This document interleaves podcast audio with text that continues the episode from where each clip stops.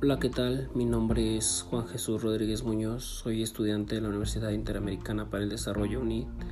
El día de hoy me ha tocado exponer acerca de los sujetos en el derecho internacional, para lo cual nos vamos a sujetar a lo que viene establecido en la Carta de las Naciones Unidas y este, vamos a hablar sobre los puntos más esenciales de lo que abarcan estos sujetos.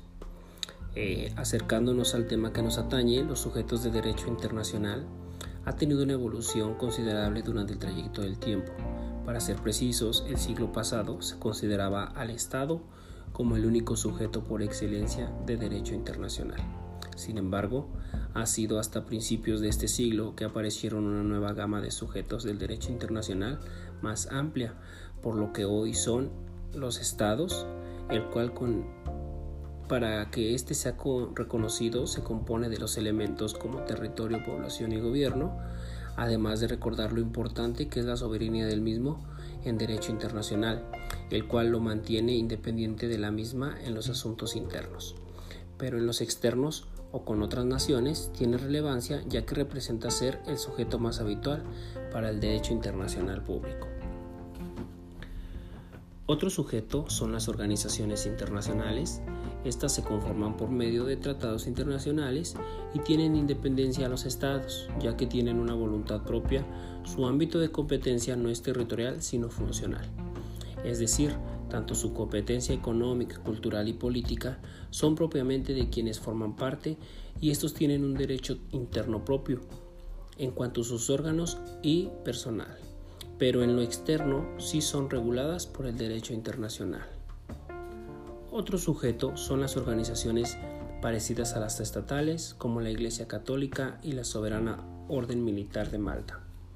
Estas organizaciones como lo son la Iglesia Católica, está regulada y funciona por medio de los pactos de Letrán y su ley fundamental, teniendo un poder material y con una organización que le permite tener una estructura interna e internacional. Conforme a los tratados que forma parte, estos mejor conocidos como concordatos. Por su otra parte, la organización parecida a las estatales es la Soberana Orden Militar de Malta, que es una organización con fines hospitalarios y militares. Esta, conforme a su subjetividad internacional, tiene la posibilidad de concertar tratados con la finalidad de llevar a cabo su actividad hospitalaria y asistencial, además de mantener relaciones diplomáticas con varios estados. Otro sujeto reconocido son los pueblos que luchan por su liberación. Se considera sujetos a grupos de humanos que nacen de una situación de beligerancia. Es decir, se reconoce una beligerancia en esencia en la atribución de un estatuto internacional a la facción sublevada contra el gobierno, legítimo o establecido, siempre que la mencionada facción reúna unas condiciones mínimas e indispensables como son territorio, ejército y organización, teniendo estas la subjetividad internacional de manera temporal y terminando cuando se concluya un control total de la situación. Otro sujeto es el Comité Internacional de la Cruz Roja. Este tiene funciones humanitarias y para darle cumplimiento les son otorgados derechos y obligaciones que conforme al convenio de Ginebra estos les son concedidos.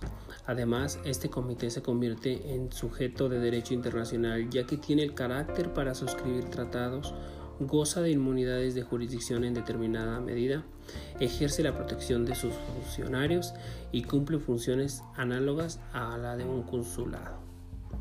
Y finalmente tenemos al individuo como sujeto, quien, aunque tiene una subjetividad jurídica muy limitada frente al derecho internacional, este puede fungir como sujeto en el ámbito de los derechos humanos y del derecho humanitario internacional, aunque como se mencionó es muy limitada sobre todo en el ámbito procesal, ya que para violaciones será el Estado y la Comisión Interamericana quienes tendrán el carácter activo de representatividad. Como se ha visto a lo largo de este podcast, lo que distingue a todo sujeto de derecho internacional es la subjetividad que éste mantiene para poder celebrar y participar dentro de tratados y de un reconocimiento meramente internacional. De mi parte sería todo. Muchísimas gracias. Nos vemos en el siguiente podcast.